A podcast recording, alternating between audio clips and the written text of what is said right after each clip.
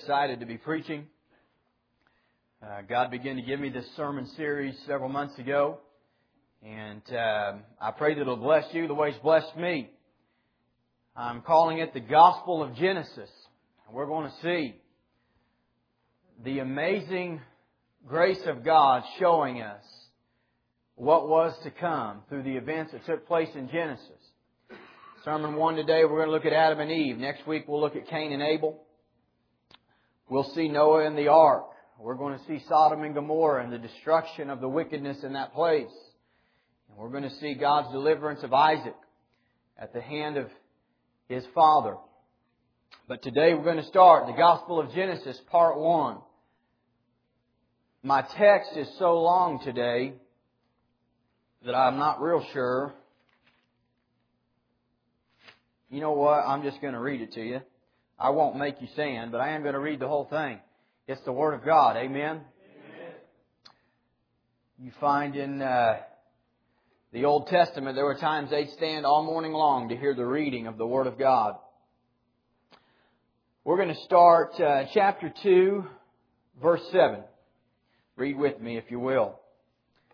And the Lord God formed man of the dust of the ground and breathed into his nostrils the breath of life, and man became a living being. The Lord planted a garden eastward in Eden, and there he put the man whom he had formed. And out of the ground the Lord God made every tree grow that is pleasant to the sight and is good for food. The tree of life was also in the midst of the garden, and the tree of the knowledge of good and evil. Verse 15. Then the Lord God took the man and put him in the garden of Eden to tend and keep it. And the Lord God commanded the man, saying, Of every tree of the garden you may freely eat. But of the tree of the knowledge of good and evil you shall not eat, for in that day you shall eat of it, you shall surely die. And the Lord God said, It is not good that a man should be alone. I will make for him a helper comparable to him. Verse 21. And the Lord God caused a deep sleep to fall on Adam, and he slept, and he took one of the ribs and closed up the flesh in its place. Then the rib which the Lord God had taken from the man, he made into a woman and brought her to the man. And Adam said, This is now bone of my bones and flesh of my flesh. She shall be called woman because she was taken out of man. Therefore a man shall leave his father and mother and be joined to his wife, and they shall become one flesh. And they were both naked, the man and his wife, and they were not ashamed. Look at the story begin to change. Now the serpent was more cunning than any beast of the field which the Lord God had made, and he said to the woman, Has God indeed said that you shall not eat of every tree of the garden? And the woman said to the serpent, We may eat of the fruit of the trees of the garden, but the fruit of the tree which is in the midst of the garden, God has said, You shall not eat it, nor shall you touch it, lest you die. Then the serpent said to the woman, You will not surely die, for God knows that in the day that you eat of it, your eyes will be opened. And you will be like God, knowing good and evil. So when the woman saw that the tree was good for food, that it was pleasant to the eyes, and the tree was desirable to make one wise, she took of its fruit and ate. She also gave to her husband with her, and he ate. Then the eyes of both of them were opened, and they knew that they were naked, and they were, and they sewed fig leaves together and made themselves coverings. And they heard the sound of the Lord God walking in the garden in the cool of day, and Adam and his wife hid themselves from the presence of the Lord God among the trees of the garden. And the Lord God called to Adam, and he said to him, Where are you? So he said, I heard your voice in the garden, and I was afraid because I was naked, and I hid myself. And he said, Who told you that you were naked? Have you eaten from the tree which I commanded that you should not eat? The man said, The woman whom you gave me, she gave me of the tree and I ate. And the Lord God said to the woman, What is this that you have done? The woman said, The serpent deceived me and I ate. So the Lord God said to the serpent, Because you have done this, you are cursed more than all the cattle and more than every beast of the field. On your belly you shall go, and you shall eat dust all the days of your life. Look at verse 15. It is the most important verse in this entire chapter. And I will put enmity between you and the woman, and between your seed and her seed. He shall bruise your head, and you shall bruise his heel. Now to the woman he said, I will greatly multiply your sorrow and, and, your, and your conception. In pain you shall bring forth children. Your desire shall be for your husband, and he shall rule over you. And then to Adam he said, Because you have heeded the voice of your wife, and have eaten from the tree of which I commanded you, saying, You shall not eat of it. Cursed is the ground for your sake, and toil you shall eat of it all the days of your life. Both thorns and thistles it shall bring forth for you, and you shall eat the herb of the field. In the sweat of your face you shall eat bread till you return to the ground, for out of it you were taken. For dust you are, and to dust you shall return. Verse 21. Also for Adam and his wife, the Lord God made tunics of skin and clothed them. And the Lord God said, Behold, the man has become like one of us, know good and evil, and now lest he put out his hand and take also of the tree of life and eat, and live forever. Therefore the Lord God sent him out of the Garden of Eden to till the ground for which he was taken. Last verse. So he drove out the man, and he placed a cherubim at the east of the Garden of Eden, and a flaming sword which turned every way to guard the way of the tree of life. Let us pray. Father, this morning we love you. God, we are honored to come together, knowing, Lord, that you are a real God, nearer to us, God, than we even know, here with us in our midst, yet we cannot see you. Father, I pray this morning that you would anoint me to preach in the power and in the demonstration of the Holy Ghost of God. Lord, that your Spirit would break down walls that have been built for years, Lord. Walls that are keeping people from you. Walls that are keeping sinners locked up in their chains. Lord, I pray this morning that you would save some in our midst, Father. I'm expecting you this morning, God, to save some sinner, Lord, this morning that needs you. Father, I pray, God, that you'd encourage the saints, and Lord, that above all things, you'd be glorified through this, that we'd learn more about you, that we'd know you better by the time we leave. And God, while we've had great worship this morning, God, while I'm believing you to anoint me to preach, God, when we leave this place, may we not simply say, wow, what great songs, or wow, what a great sermon, but Father, may we say, what a great Savior. Have your way this morning. We ask it in Jesus' name. Amen. First of all, this morning, the Gospel of Genesis. We found in verse 7 of chapter 2 that the Lord God formed man out of the dust of the ground and breathed into his nostrils the breath of life, and he became a living being. This morning, can I tell you, this might seem elementary to some of you, but it's worth preaching that we were created by an omnipotent God. We are not some random chance beings that just so happen to form over billions of years into the, the, the, best of the species and we're the wisest of them all. That is a lie from the pits of hell. You were created by a living and living God. He formed us out of the dust and He breathed life into man. Man is God's supreme creation. You are God's supreme creation.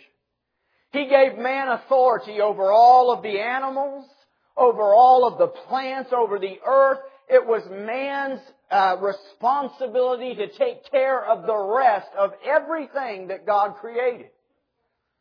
Because we are His supreme creation. That means you're significant this morning. That means that you're important this morning.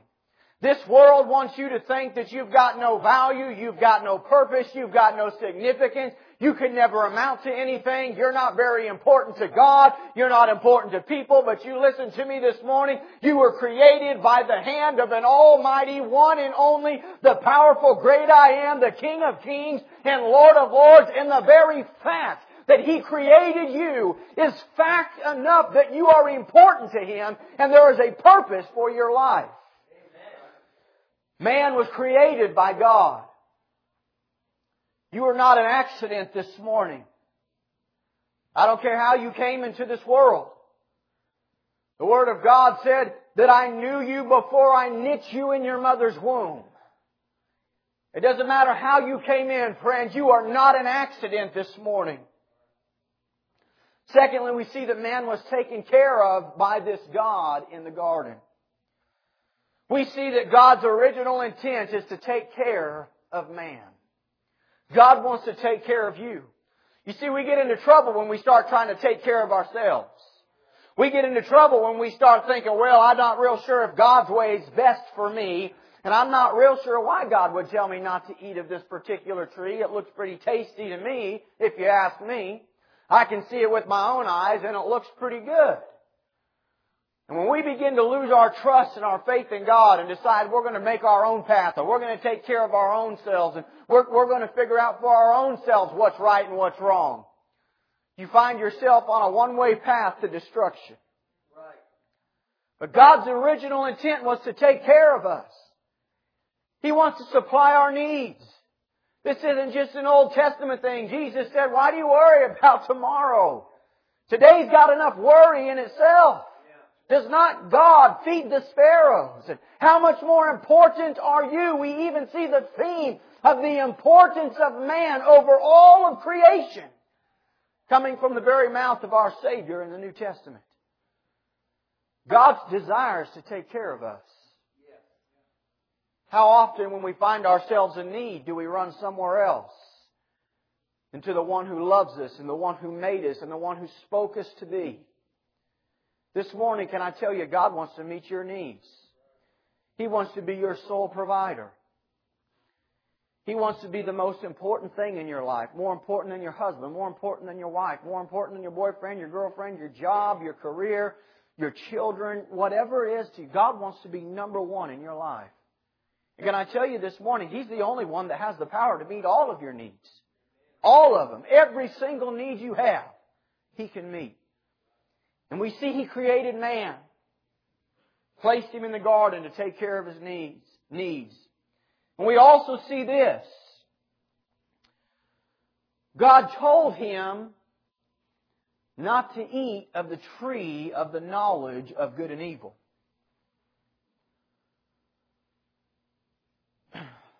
If you still have your Bible open, look at Genesis chapter 1 and verse 31. I want to read you just one sentence. Then God saw everything that He made, and indeed it was very good. God is a good God. I want you to listen closely to something before I move on to this next point. Why in the world did God put a, put a tree in the garden and then tell them not to eat it? Why not just not make the tree, Joplin? That way there'd been no opportunity for them to, to allow the things that took place to take place. Why did God create this tree and then tell them no? Let me tell you first of all, God knows what He's doing. And that tree was good. What else is good is the freedom to trust God and serve Him. Man had the free will from the beginning of creation to trust God and follow God and believe Him and live the way God told him to live and walk the way God told him to walk and do the things God told him to do. But God never desired to be a puppet master over man, forcing you to serve Him, forcing you to do the things He asked. He wants a relationship with you of trust and love. I want you to think about a question for a moment without the tree that they were not to eat of. How else could Adam and Eve have shown God they loved Him and trusted Him? What do you have that God needs? Adam and Eve were God's supreme creation, but guess what? They were still His creation. Tiny, tiny grains of sand in the grand scale of everything that God had made. What do they have that God needs? What are they going to give God to show God they love Him? And God, in His great wisdom and everything that He does is good, said, I'll make a way where you can love me back. And I'm going to plant a tree here, and I'm just going to give you the opportunity to trust me when I tell you. And I'm going to warn you ahead of time. I'm going to tell you what will happen if you do this thing. Because I'm a good God and because I love you. You see, free will was God's idea. Adam and Eve are fixing to go through an absolute terrible time, and we're going to see this here in just a moment. But you know what? It wasn't God's fault, it was theirs. And the fault of the enemy, the old devil that got in and began to lie and deceive them and speak to their mind. And we'll deal with him here in just a moment. But you need to know something this morning. God gives you the free will to serve Him or to reject Him. And a lot of you and a lot of us, let's just say a lot of us, we have dealt with the consequences of our sin, and if we're honest, at times we've been mad at God for it.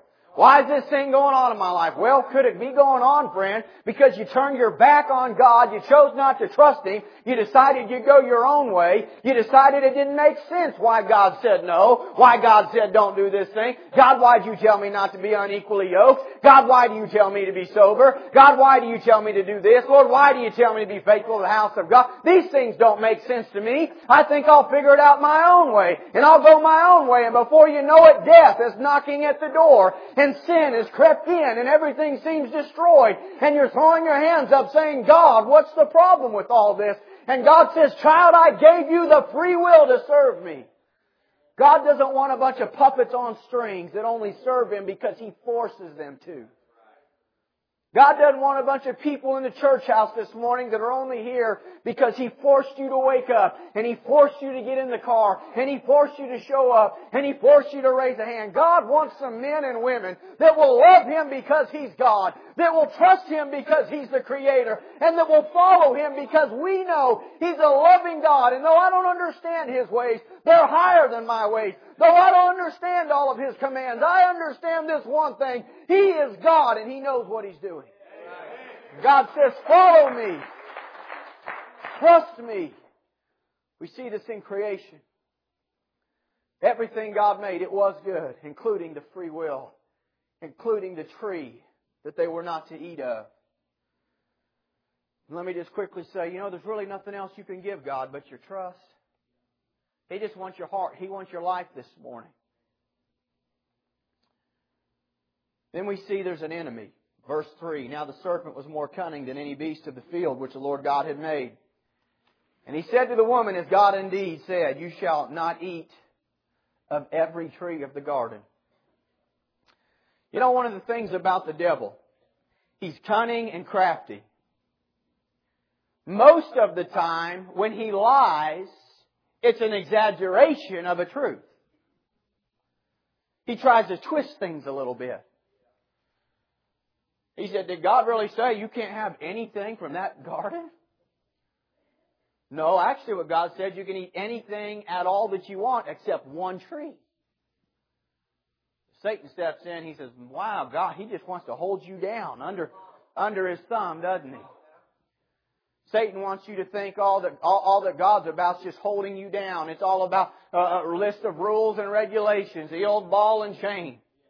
You're going to serve that God, you better check your life in at the door and get ready to be chained up the rest of your life. Friend, that's a lie from the pits of hell. If you don't know Him this morning, you are chained up. You don't know what it is to be free until you've come to know the Savior and the free pardon of sin. There's freedom in Jesus Christ. He's an exaggerator. He says, you don't want to serve God. He just wants to hold you down. You know why God didn't want him to eat of the tree of the knowledge of good and evil? Because it was going to bring death. That's why. Whether you understand it or not, friend, the reason God says no is because He loves you and He cares about you. God says don't be unequally yoked, it's because He knows whether. this isn't even in my notes, but we'll just go here right now. Hey, listen to me. There is no such thing as evangelism dating.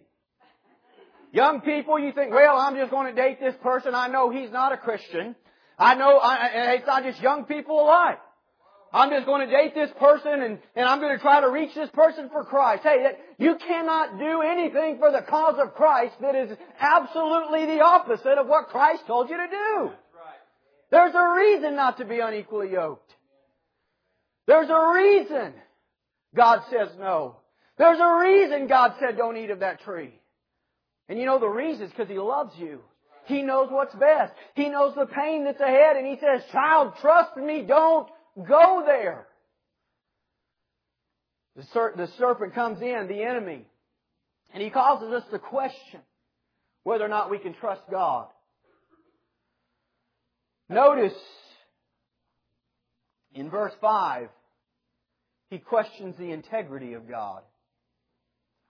First of all, in verse 4, he calls God a liar. You will not surely die. In verse 5, he says, For God knows that in the day you eat of it, your eyes will be opened, and you will be like God, knowing good and evil. He questions the integrity of God, says the real reason God doesn't want you to know this is because you'll become just like Him. I don't have time to go here this morning. I might get there next week. But see, this was Satan's original intent in the first place. He thought to himself, I can be like God. I can be like Him. I can do what He does. He, he, he's not as, he, he's, he's not as all powerful as He quite thinks He is. And Satan forgot he was created by God and for God. And he tried to exalt himself above God.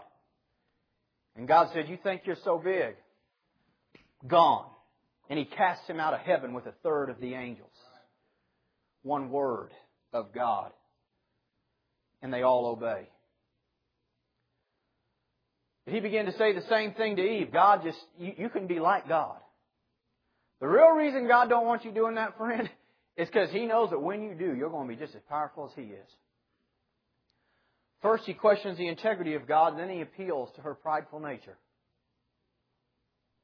In other words, Eve,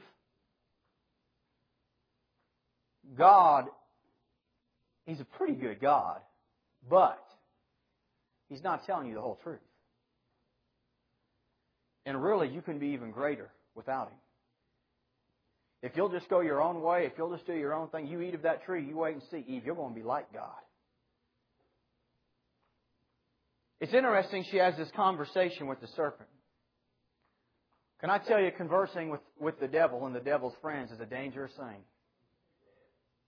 He's smarter than you are, by the way. He's more powerful than you are, by the way. Now, greater is He that is in me. That's Christ than He that is in this world. The God that lives in me is the same God that had the power to speak to that old liar and cast him out of heaven. But it is the God that is in me, friend. It's not me in and of myself. You don't want to mess around with the devil. And you don't want to mess around with the devil's friends. You don't want to be in places listening and conversing with people that are asking you to question God and question where, whether you really ought to serve Him, whether you really ought to trust Him. And Eve took the bait she ate. Can I tell you it's the devil that we're fighting? It's not each other. It's not God. The devil seeks to destroy everything that God has built. And that's all that he does.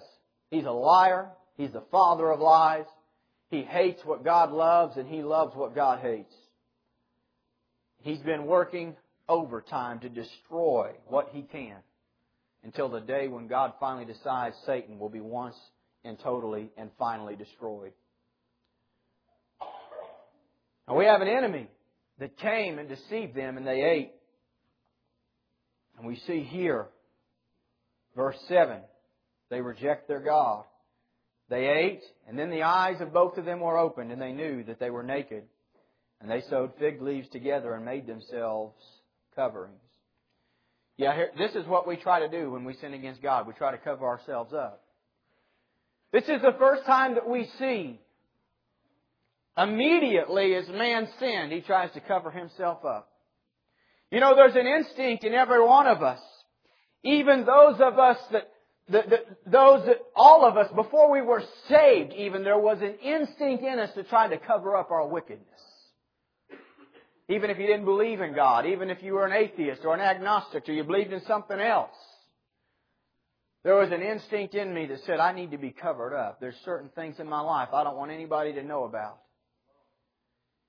And we see man's attempt to begin to clean himself up and cover up his own sin.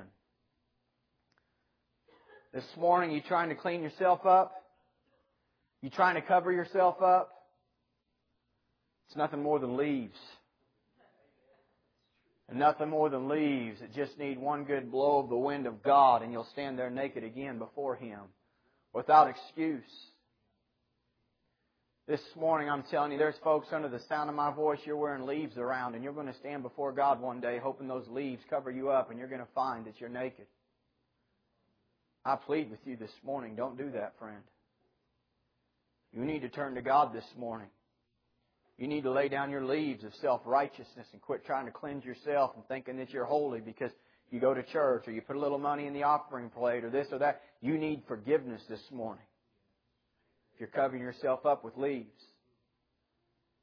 We see man fell. And he fell hard. Because of that, everything that we see, the death, the sickness, the pain, I mentioned the last three weeks have been difficult here at home. It's all as a result of what I just read to you. People say, well, how could a loving God let things happen in this world that go on? Babies dying, people starving to death. I've seen it with my own eyes over in third world countries. It's not God that does it, friends. It's a result of the fall. And you listen, there will come a day when God will put an end to it. Thank God. But there's somebody here this morning, you're lost. And if you met God right now, He'd look at you and He'd say, Depart from me, I never knew you and you'd spend eternity in hell. And can I tell you, you better be thankful that yesterday God didn't decide it was the day when He put an end to all of this. There's a reason God lets it go on, and it's because He's not willing that any should perish, but that all should come to repentance. And the call is still out, and today is the day of salvation. And we as a church must be preaching, come to Jesus, for the Lord is coming back. There will come a day but until that day, we see the, the effects of the fall of man and sin and death.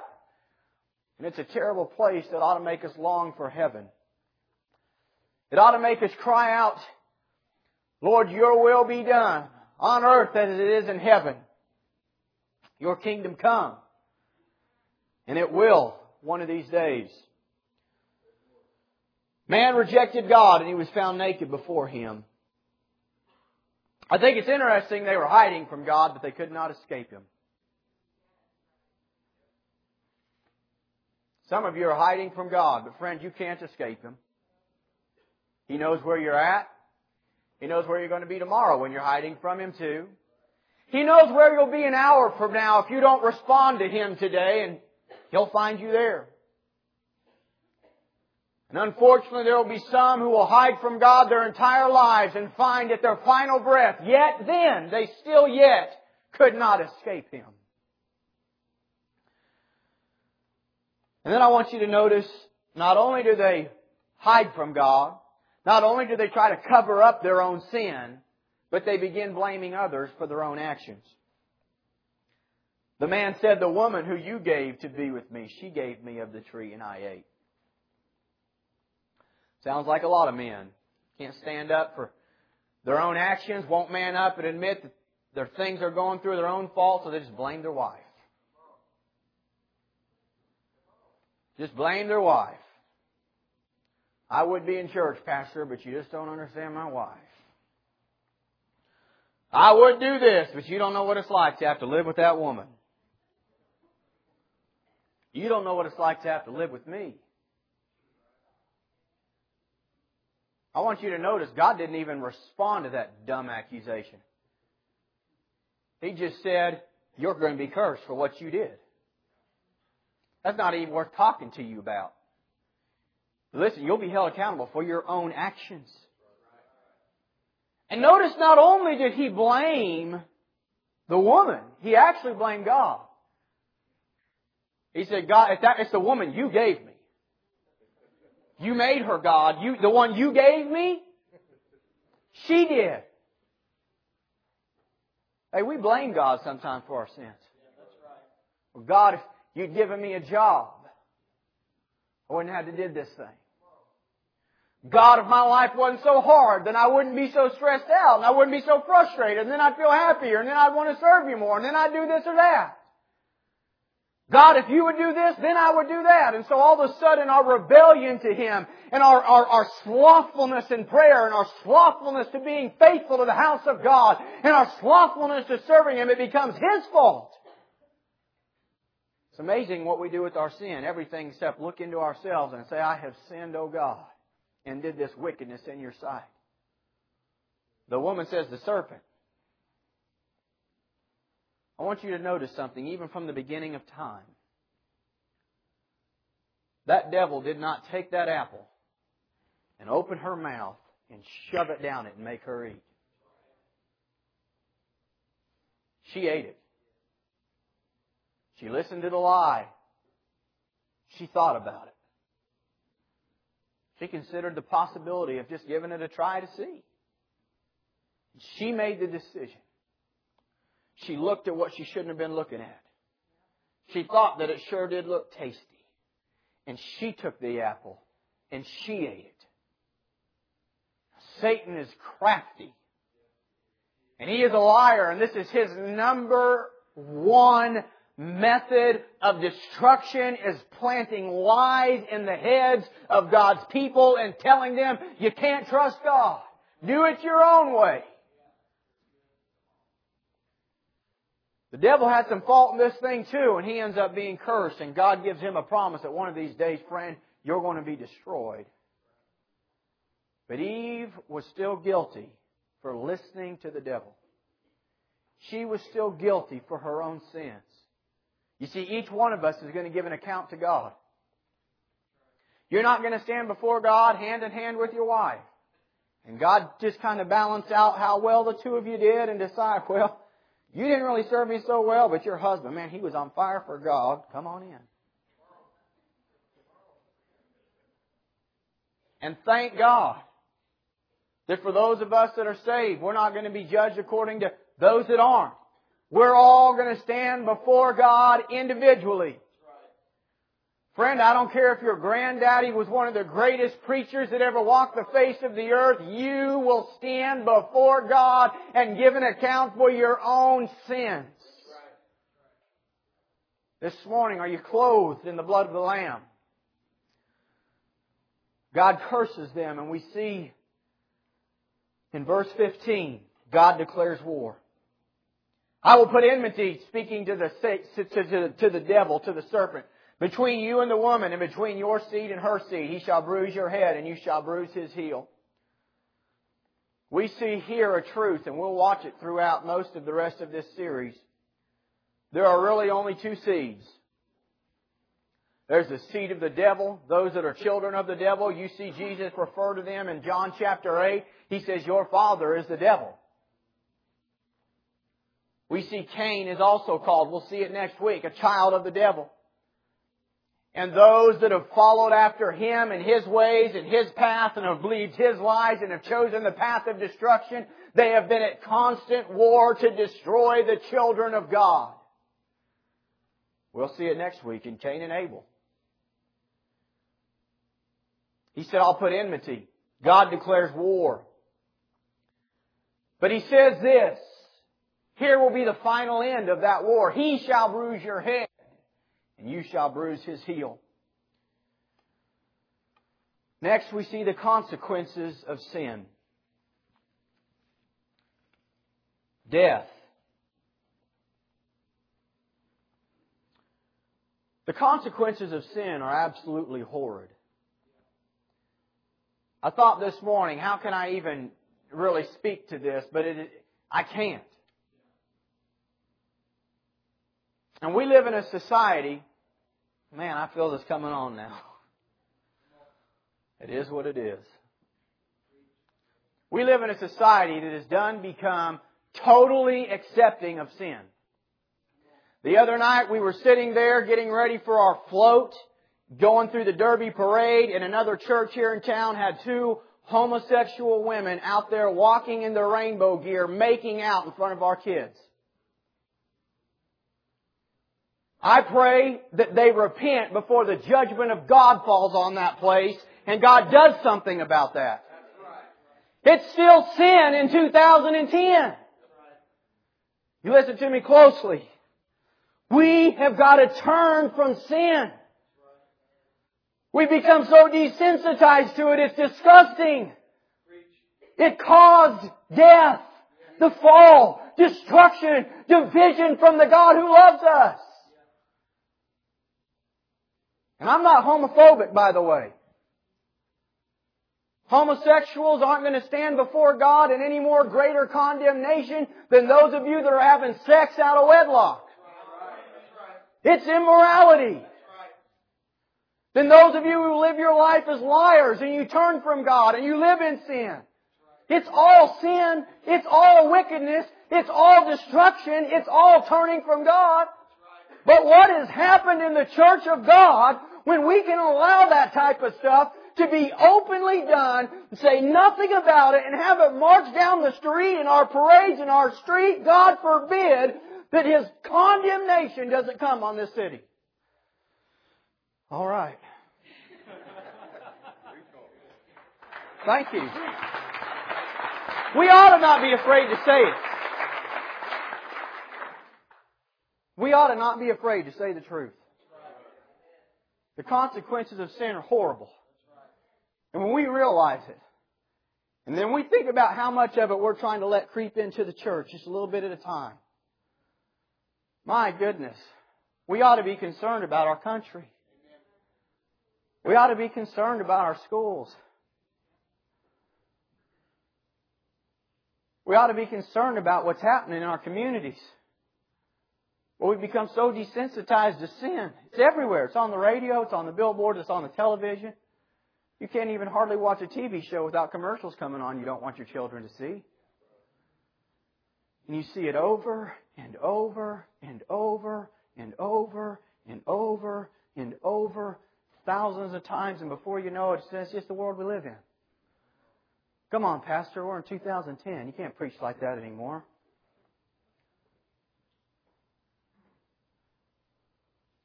I don't know. That's all I'm going to say about that. I'll tell you this, I want to preach to the day I die, and I will. But I'd rather them lock me up in a jail on heinous hate crimes, bogus accusations, than me spend the rest of my life trying to please people and be politically correct.